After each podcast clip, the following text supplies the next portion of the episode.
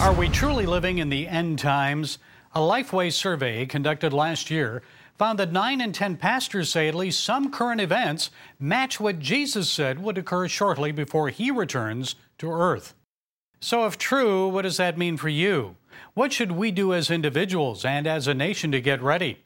Well, Troy Anderson is a Pulitzer Prize nominated author and journalist who's co authored the new book, The Military Guide to Armageddon Battle Tested Strategies to Prepare Your Life and Soul for the End Times.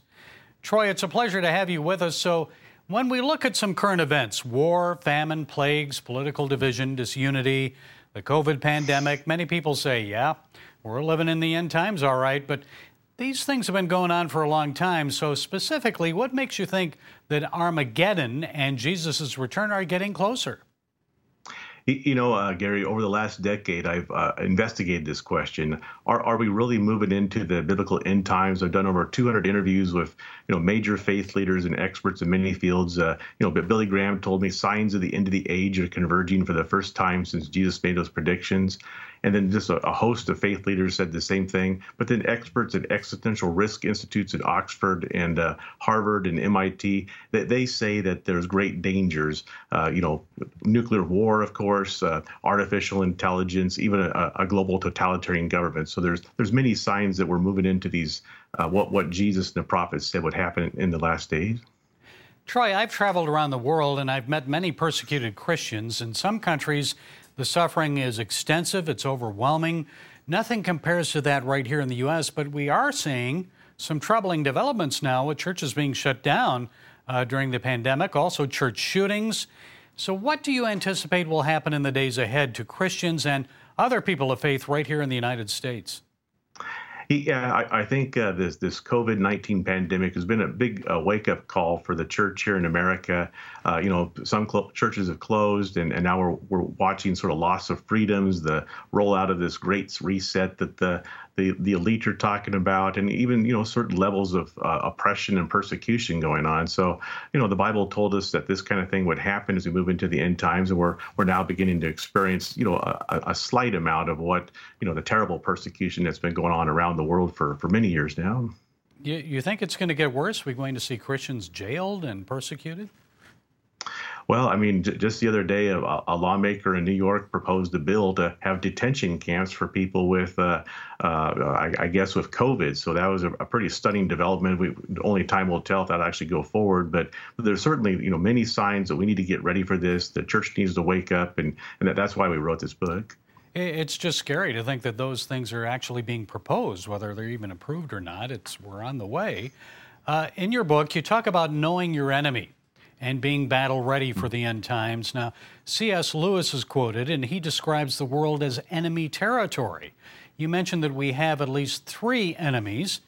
Now, you're not talking politics and socialism here. Briefly tell us who, what are they? Yeah, the Bible tells us we're in a great spiritual battle, and so most of this book is designed to teach you how to become a, a, warrior of God, to fight this spiritual battle. You know, the Bible tells us to put on the full armor of God, the sword of the Spirit, all those different things. And the Bible even talks about the angels being organized in a military structure. I was just reading uh, First Chronicles the other day. It said that you know it describes God as the Lord God of armies. There's all these battles described in the Bible. So so this book is is actually designed to take you through the, what the military calls the making of a warrior process process, and it will help you mature in your faith and, and do the Lord's work, which is you know primarily uh, spreading the gospel and and being engaged in this this great spiritual battle that's going on behind the scenes. And, and you talk about sin, you talk about the flesh, and also Satan. Uh, real spiritual battles here. So, from reading your book. It seems to me you and your co author suggest the modern day church, at least in America, lacks a center of gravity, a true understanding of the faith, discipline, courage, needed to counter what is coming. So, why is that, Troy, and how should we respond? Yeah, so my, my co-author, uh, retired U.S. Army chaplain and Colonel David Giammona, you know, spent three decades in the military, and so in this book, he takes things he learned in the military, relates those to uh, spiritual warfare, and uh, you know, becoming the, the, the the soldiers of Christ that you know God God has called us to be. So so this book has many different things about uh, you know military tactics, uh, spiritual warfare tactics. I, I sort of went through the process of, of this this whole thing that he he lays out in this book, and and I believe that uh, you know I've come to you know grow in my faith. Uh, you know, it's also designed to help us walk in the supernatural power, protection, and provision of the Holy Spirit as we move into the end times, which is which is going to be crucial for, for uh, as we move into these days ahead.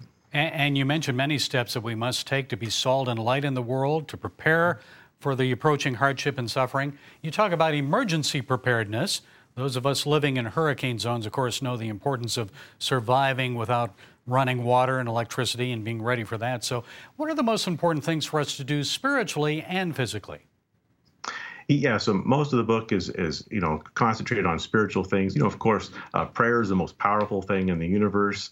Uh, you know, reading your Bible, uh, fellowshipping, you know, d- discovering the gifts of the Spirit the Lord has given you, different abilities and those kind of things.